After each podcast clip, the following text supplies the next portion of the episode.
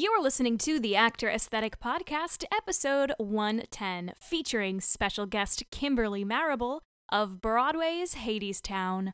Let's get started.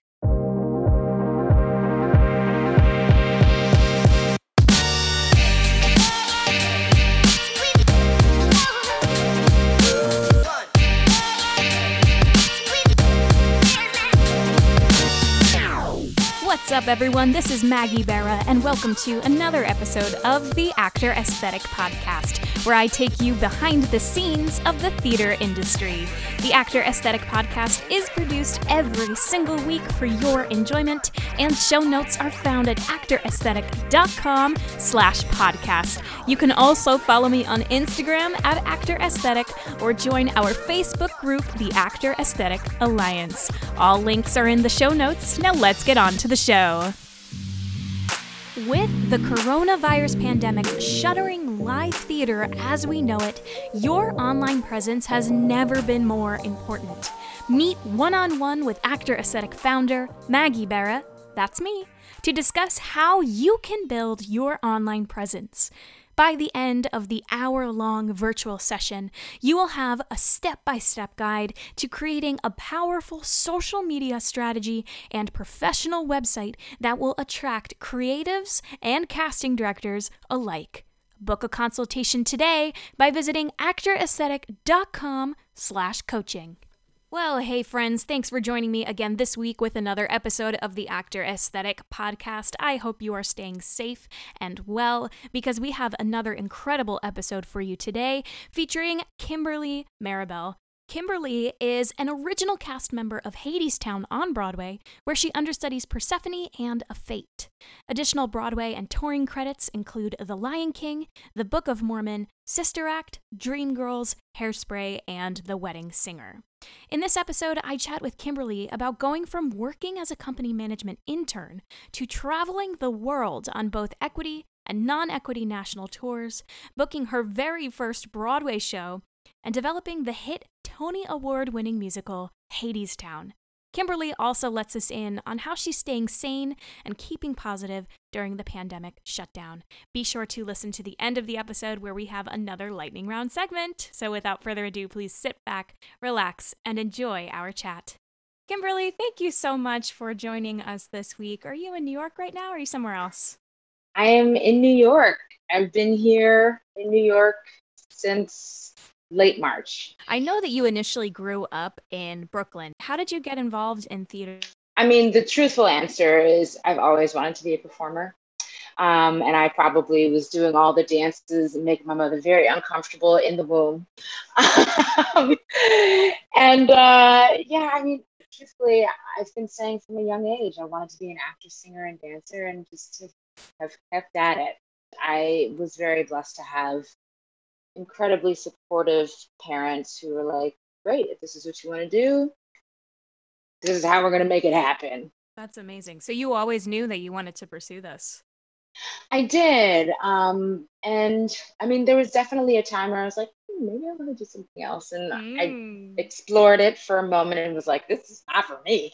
what what was that for you? I feel like a lot of people have that. So um, it was certainly theater adjacent. Uh, my senior year in college, I was a theater and sociology major. And for the majors, uh, we have a senior symposium where we have to do all sorts of things. And one of them was creating you know a piece of theater mm. you bring all the people together um, to make art which is super cool um, and i really enjoyed that experience of that collaborative experience mm-hmm. of bringing people and their varying levels of expertise together to create something um, thought-provoking beautiful entertaining mm. whatever the experience may end up being for people um, and so I thought I wanted to be a producer, which is something that is still sort of in the back of my mind.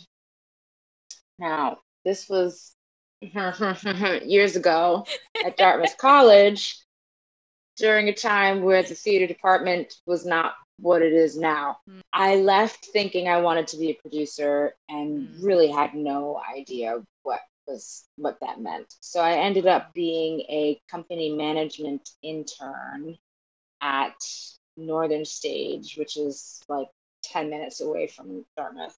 And I hated it. I have a great appreciation for Yeah, company sure. managers. Like, because you're dealing with payroll and picking people up from the airport, taking people grocery shopping. And, you know, I was the intern as well. So I was like lugging furniture from places to furnish apartments and driving people through blizzards in my own car so they could go Hmm. home for Thanksgiving, but I couldn't. Well, yeah. Meanwhile, watching all of these actors from New York do what I had spent my entire life wanting to do. Um, so I I learned very quickly this is not for me. This is definitely for somebody else. I could see other people wanting that adjacency, but not to be on, stage. And I just used the time to pick people's brains because I didn't go to a conservatory. I didn't really, you know, I'm from here. I, I didn't really know the ropes. Hmm. So I was asking people like, okay, well, where do you take dance class? Where do you who do you take your voice lessons from? Who how do you find auditions? All of this stuff. Um, and actually working at Northern Stage was really helpful for that as well. They let me assist with some of the auditions and the casting processes and looking through submissions. Yeah, so I got to see from the other side of the table like what that was about. Talk to me Um, about that because I I find that that that kind of experience is almost more helpful than you know doing a summer stock show right after you graduate or in between you know your years at college because you learn so much from behind the table. You really do. And I mean, this is not meant at all to be judgmental at all. Um, but some people do some crazy things in their auditions, like really questionable. Um, Oh. but you would never know, never know. unless you're sitting on the other side of the table and can see, like, wow, if I let my nerves take over in this kind of way, I will never be hired. Do you think it's I often wear- because of nerves? Do you think that that that is like the driving force there? I think I think part of it is nerves. I think part of it is misinformation and people just not Mm. knowing how to conduct themselves in in the audition room. Whether it's they got bad information or they just didn't know where to get the information, so they're just kind of making it up as they go along. Hmm. Um, and then sometimes I think it's the person themselves. Like I'm sure that people have said before, and I will say again for all of us like it pays to be nice and to be kind and to be gracious from the waiting area before you even get into the room um, to thank your accompanist accompanist to thank your reader to say hello to be organized to be prepared. Like these are all things that we have control over as artists when we go into the audition room or even when we show up that day. Being on time you know? I mean the subway is one thing if it's if that's the setup but if you didn't get up in time like that's on you. I think between those three things misinformation being a wretched person or just not knowing any better you know How how was that transition for you from uh, working at Northern Stage to, you know, your first few big professional auditions as a performer? it was pretty cool i'm really thankful for the career journey that i've had Heck yeah. um, because so I packed up my car at the end of the Northern Stage season. It was like me and like a mountain of stuff. Drove back to New York, um, and started working part time at a dance studio that I grew up at. And they totally understood, like, oh, you got to go to this audition? Great. Come back later. We'll see you then. Book the job. Um, and so I really had a village of people who were lifting me up and making it possible for me to be my best as far as my artistry was concerned. I also was able to move back home, so I didn't have to worry about paying rent right away, Yeah. um, which is huge. You know, I I I do not envy people who are relocating to New York from other places across the country because that's a reality is, is that you have to find somewhere to live and you have to be able to keep that place to live yeah. all while trying to really do what you want to be doing um, so I, I don't take that for granted um, that that was a huge um, level of stability that allowed me to audition for every little thing imaginable.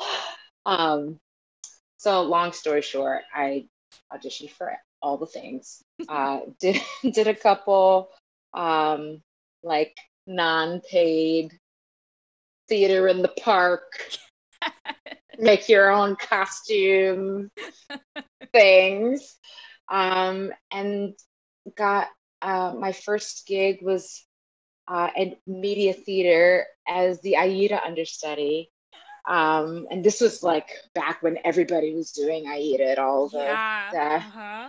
all the regional theaters. Um, was this your first? Was, was, that your first understudy uh, job? my first did you have some... everything. This first understudy, first paid job, first job that like first job. I mean, wow. the other things were, you know, small small roles or like, you know, somebody's original play that was at the producers club. Did you happen to have an agent yet or not? I did not. Mm. I did it all on myself. Yes, you did. and I mean, what kinds of auditions were you going? I mean, you said you were going to everything, so I imagine you were going everything. to open calls and. Mm-hmm. And this, I think, was back when it was easier to be I mean, not easy, but easier, easier. to be seen mm-hmm. um, as a non union performer for equity auditions. The other thing about um, booking AIDA is that it gave me my EMC card. Great. So that even helped me almost immediately in terms of mm-hmm. being seen for equity shows.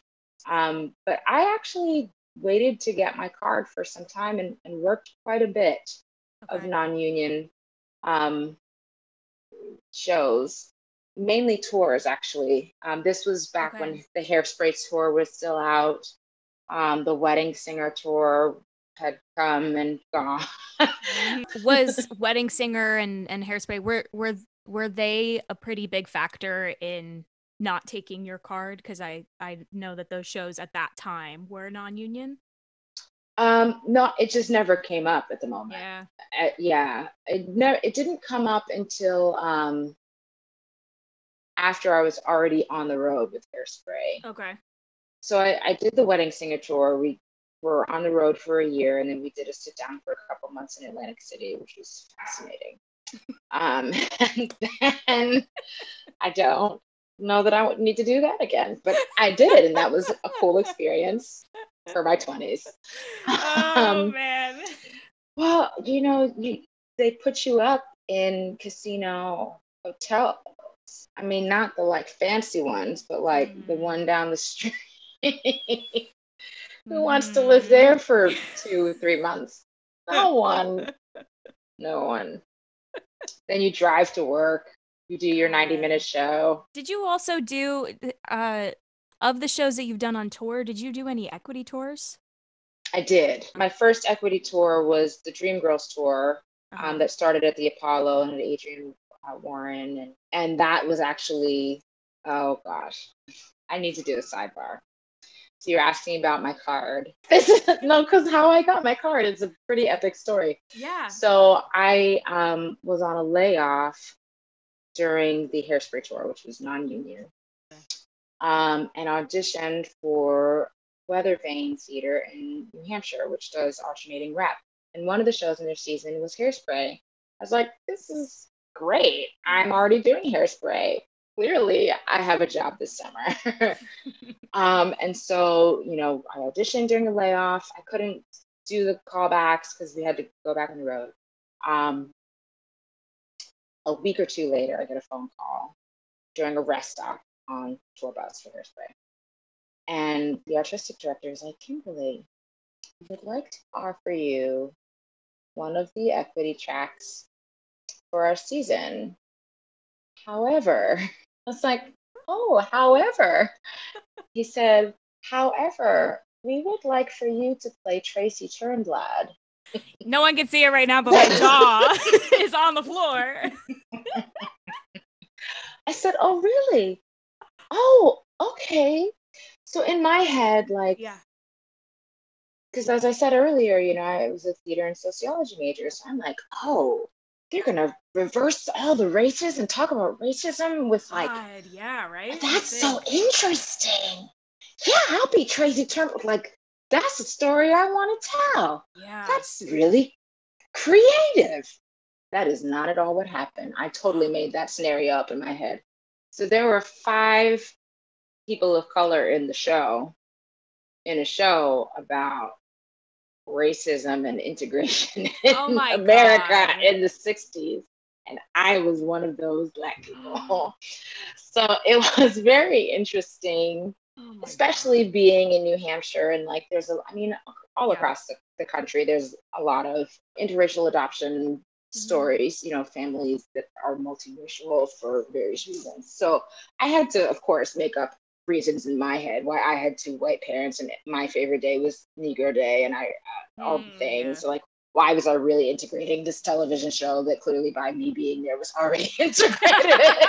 Like the things we do for the love of the theater. um, so in short, that is how I got my equity card. Holy crap.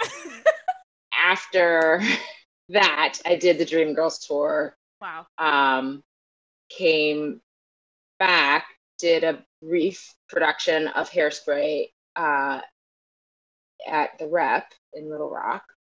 Came back and booked Broadway. Yeah, you did. Amazing. Yeah. So really quick, really, really quick before we get to the really fun stuff. So Okay. for, those tours, right? So you did a couple of non-ec tours, a couple of equity tours. What do you think was just Mhm. the biggest difference that you noticed between the two? Um, I obviously both were tremendous casts and all of that stuff. But besides that, you know, like the production quality and and just the general experience. Yeah. Um, I will say the biggest difference um, was the schedule, the touring schedule itself. Um, and it really depends on which tour you're talking about. The Wedding Singer was the first national. It was the first tour to go out after the Broadway production. So we had the Broadway costumes, the Broadway sets. We had all of their stuff. We had a broad, uh, like a equity version of a schedule where we were having one and two week sit downs everywhere or a month um, in like larger markets. Now, that was very different from Hairspray, which was we would have one nighters where we would do a show and then get on the bus and land in the next city at three o'clock in the morning and hope for the best the next day. Um, so, it, yeah, the schedule was the, the biggest difference. And even now, you know, that there's SETA, like, though it's the, the lines are being very blurred Hmm. um, between the differences between non-union and union. A lot of it has to do with who's running the show, whether they take care of, of their people, Hmm. um, and that's independent of whether the union is there or not. I think. Um, I do think that in many cases, union guidelines are used on non-union tours because it's just easier Mm, um, than trying to make up the rules on your own.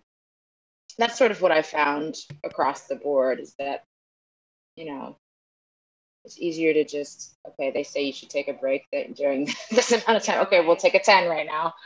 Because it's just easier to follow those rules and just try to make it up. mm. So shortly after you came back, you made your Broadway debut. Do you remember that audition process? Yes. Yeah. So I came back and started taking classes, um, you know, those like casting director classes that Yeah. you take. Mhm. Um, and it was actually with Benton Whitley, Amazing. who I know, um, who's like blown out to be this huge star casting director, and I'm Mhm. super proud of him. He's just an awesome guy. Um, but yeah, so I was sitting with him, and and uh, he and the other instructor assigned me a, a song from from Sister Act. Mhm. Um, fabulous baby um, which was great because I got to work on the material and they were looking for people. Now, at the time, Telsey didn't want to see me because uh, I didn't have the vocals. Whatever, it's fine. Me and my representation, they worked their patooties off and they got me in the room. And yeah, I went in and uh, they were like, great.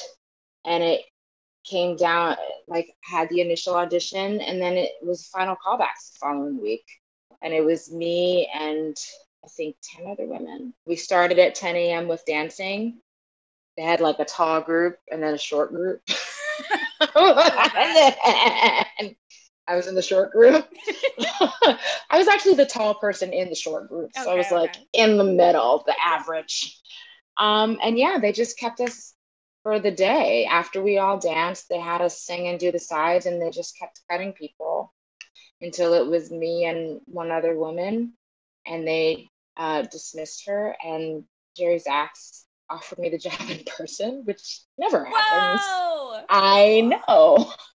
So I was in old, what's now old Telsey, uh-huh. you know, and standing in the waiting area. He's like, you know. Uh, so he also went to Dartmouth. He was like, I know you went to Dartmouth. I know you're going to work hard. We would like for you to join the company. Ah! I was like, I would love to join the company. What I'm also thankful for is like, so now like Hadestown like, is my third Broadway mm-hmm. show and every time the phone call is is just as special because we work so hard to to get there. Mm-hmm. there's so many people who broadway is such a, a dream and a and a calling. To be one of the chosen ones is yeah. is a gift. So i'm very That's thankful. beautifully beautifully said. So you know over the years i mean you've you say that hadestown was your third broadway show and you've mm-hmm. worked a lot as as a professional actor. So what do you think you've discovered over this time of pursuing this career that works for you in the audition room and what have you discovered doesn't work for you? Mhm. Um what I've discovered overwhelmingly works for me is that I need to be myself hmm. and not try to be what they what I think they want me to be. Mm-hmm. Because usually it's wrong. Like I'm wrong about what they think, what I think they want. Um, and two, I'm not good at whatever they, I think they think they want. Like I'm not clairvoyant. There's no. It's better mm-hmm. to just be myself and bring my special sauce to the mix um, and if it's a right if it's the right fit if it's the right you know seasoning for the i don't know the soup. If it's the right i like that. Yeah. If it's the right seasoning for the soup then then then it's the right seasoning for the, and if it's not we'll say chili. If it's the right seasoning for the chili then it's like then it's yeah. But if it's right it's right. And if it's not it's not going to be and there's no amount of forcing it that will make it right mm. you know? What about you know habits that you've either had to kick to the curb or things you've noticed in your prep process that just weren't serving you i'm going to flip your question a bit okay. i think when i realized that uh it's funny because I've always said I'm an actor first, like an actor, singer, dancer. And I know that people see me and they're like, oh, she's a dancer. Hmm. And I have to quickly tell people, no, especially having been in Lion King, I know some dancers. I am not that. and I know some some singers. And I I sing very well. But first I'm an actor. Yeah. And I use movement and my voice to tell stories. And once I started to really approach my auditions in that way, it was a lot more success mm. um, because I was serving what my personal calling was, which is to tell to tell the story, you know, versus oh, am I going to land that double today because I haven't been in class in a while? Yeah. Versus or thinking I... about the technique, you're thinking about the story. Exactly, exactly.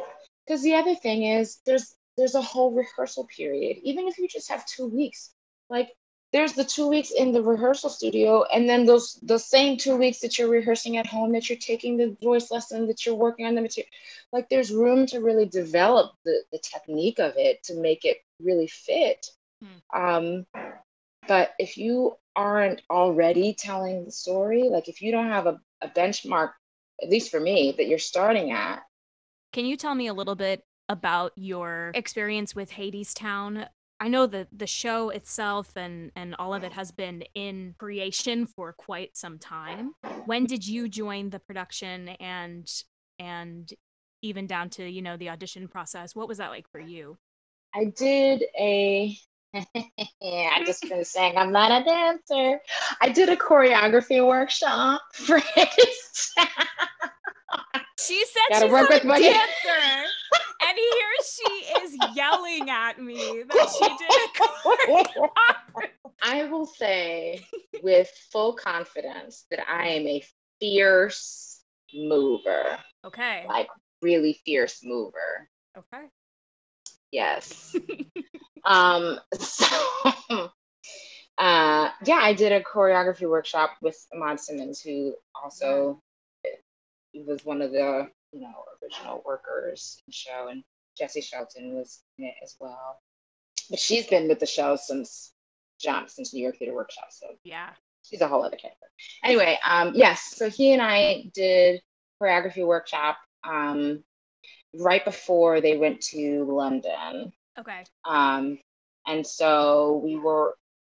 The purpose was really to explore the the role of the workers chorus because they sort of appeared more when they went to Canada, but I think they wanted to integrate them more into the story mm-hmm. um, and also try out some new vocal arrangements um, with five part harmony, um, especially because they, you know, in the original, like on stage, like fully fleshed out production, there were no workers.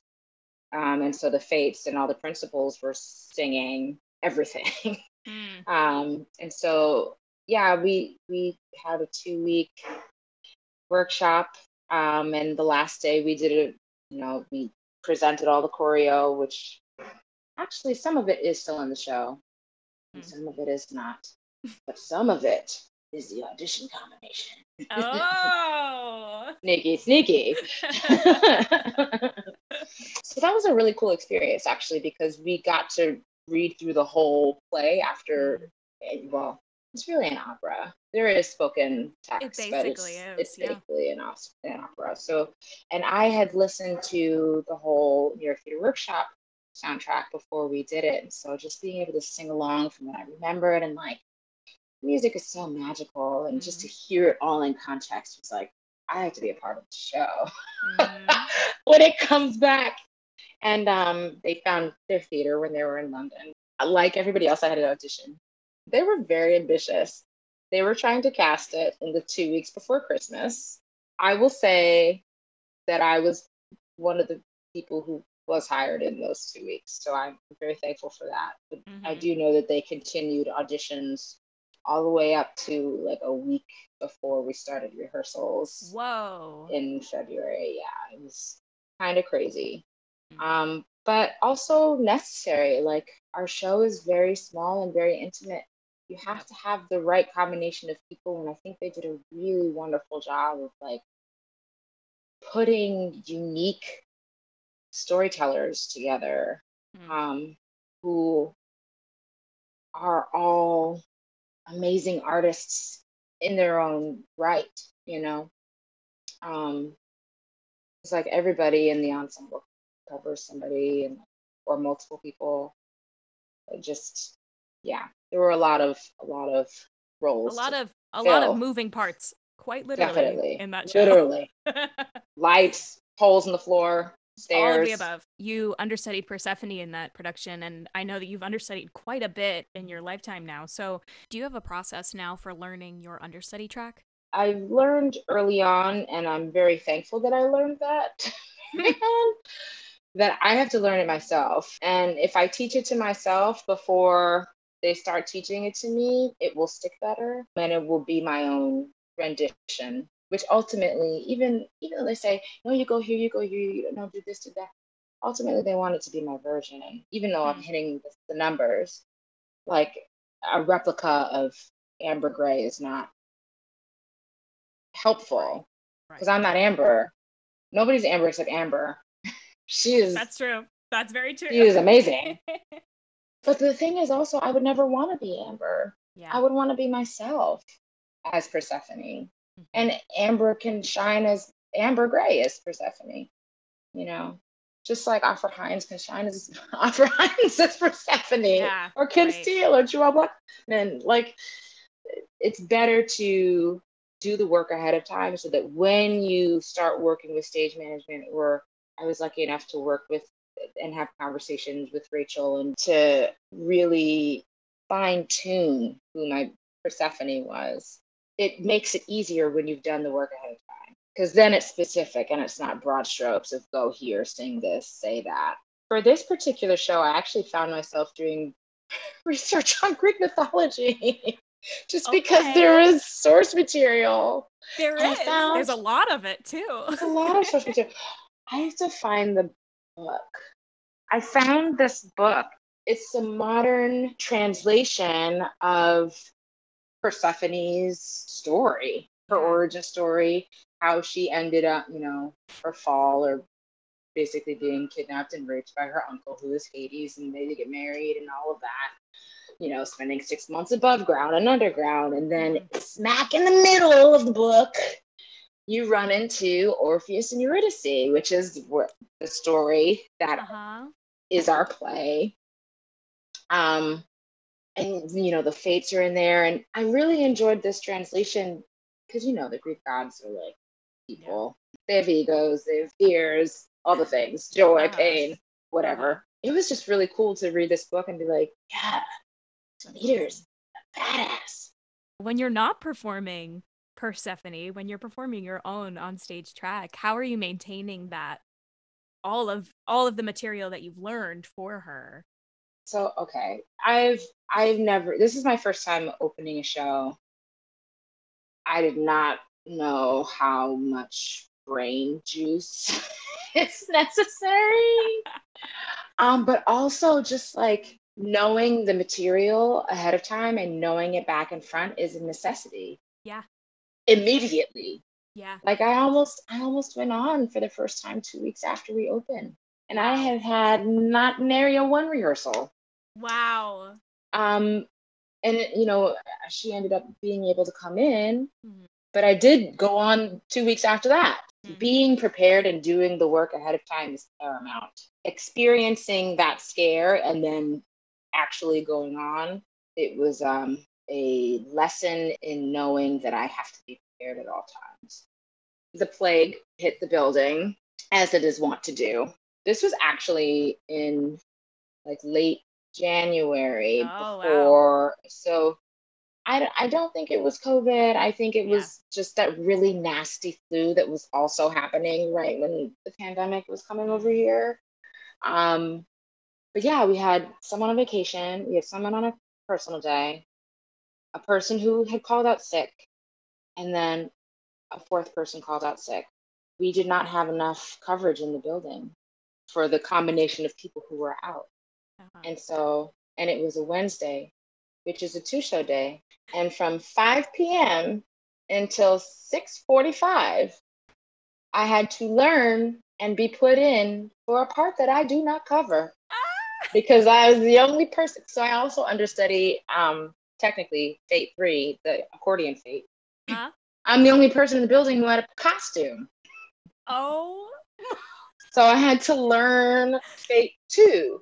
Now, mind you, they had planned for a situation like this for the following week. So I was learning Fate 1, learning the violin. So I learned and performed Fate 2 between shows. Wow. You know, you were performing up until March then, up until the pandemic. And mm-hmm. we're recording this during the pandemic, during the craziness of the election. How are you keeping busy during this time? How are you keeping afloat? How are you keeping sane? I was supposed to go on vacation the, the week after. Oh my god. So I went anyway. it was supposed to be a solo vacation to Puerto Rico. Wow. By the time I went, they had three cases of COVID yeah. and they were on the opposite side of the island. So I was like, well, I'm just going to pack my masks and my Lysol wipes and enjoy my three days on the beach. I mean, it was so relaxing and exactly what I needed um, at the time just to kind of decompress. It was such a marked difference from like when I got on the plane to go. Everybody there was like kind of chill, like, oh, well, first of all, the governor had just instituted a curfew there. So they had definitely changed some things, but like nobody was wearing masks. Nobody was like doing the most. By the time I left, the same cab driver who brought me to the resort, picked me up, had like plexiglass, a shower curtain and thing, masked up, gloved up. Everybody was wiping down their seats in the plane. I mean, I, I think people realized very quickly there that like this is not a disease to mess around with and to be careless about. Um, and that's kind of how I've been approaching it. I haven't really gone anywhere. Um, I have been able to see family and you know that sort of calculated risk, but even then we're wearing masks when we see each other. Um, we try to be outside if we have to eat, or like we open all the windows so there's ventilation. Um, and you know, even now we're talking about Thanksgiving. It's probably just going to be Zoom. Everybody at their house Ooh, what are you eating? we're eating all this. Just because it's too cold outside. It is. Nobody's got time for that. Money wise, um, my partner and I invested in like a DIY voiceover studio situation and like upgraded all my equipment and that's great. We're cutting PVC pipes and hanging blankets and things. Okay it was a very great art project that has been paying rent so i'm i'm okay with it. Um, so between that and like doing workshops and stuff um, and actually i've been teaching. I've i'm teaching a song interpretation class at drexel. We had class last night. They're slaying. They're yes. really great. I was very impressed. Even though it's not performing you're there's you're still finding other ways of of staying fulfilled and i think teaching is so so incredibly fulfilling. It really is special and i think the root of the gift is that we're still making art. Just to brag on my drexel students so we're doing it's called a musical theater cabaret and the theme that i've chosen is millennial musicals. So essentially it's songs that from shows um, that were produced during their lifetime, you know, in the last 20 years, or by um, composers who are, you know, millennials or a later generation. And it's just so cool to hear them sing songs that they relate to.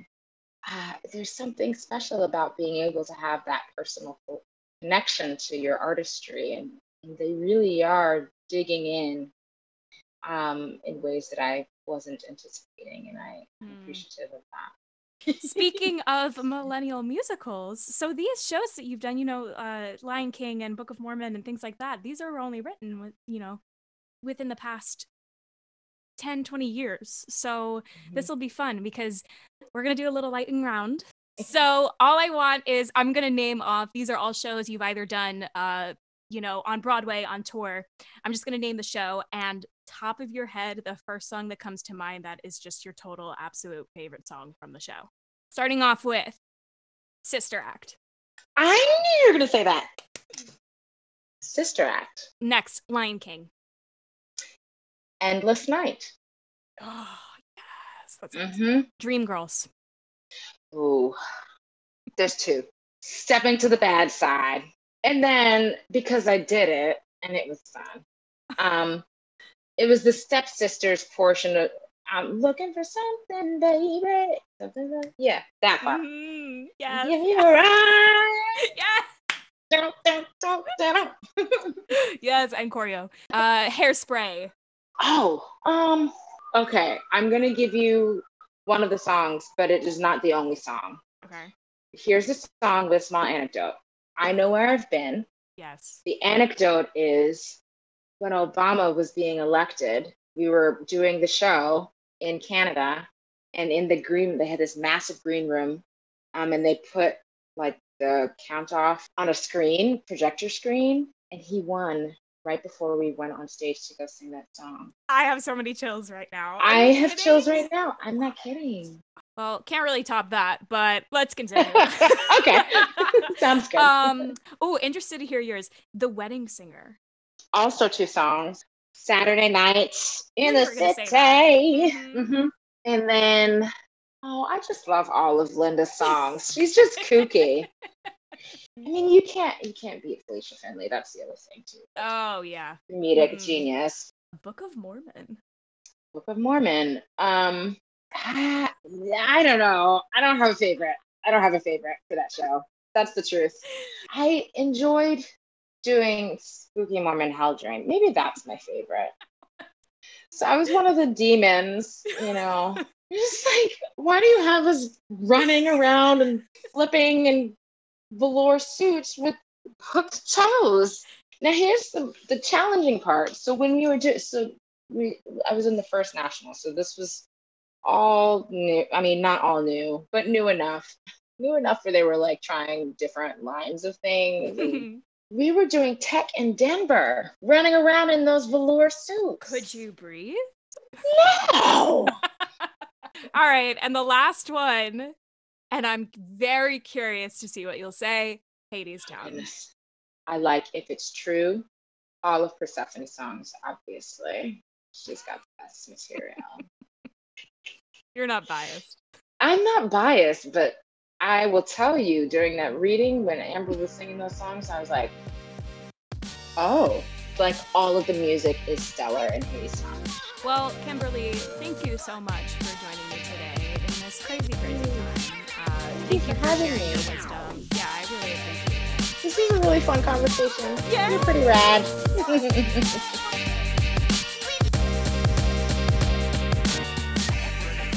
If you've enjoyed today's episode and you found it helpful, I would love it if you could screenshot it, tag at Actor Aesthetic, and share it to your Instagram stories so that I can see who is following along with me there. If you haven't already, please be sure to rate and review the podcast on iTunes and also hit that subscribe button so that you can join me every single week for a brand new episode of the Actor Aesthetic podcast. Until then, this is Maggie Barrow signing off. It takes a village. I'll see you next week.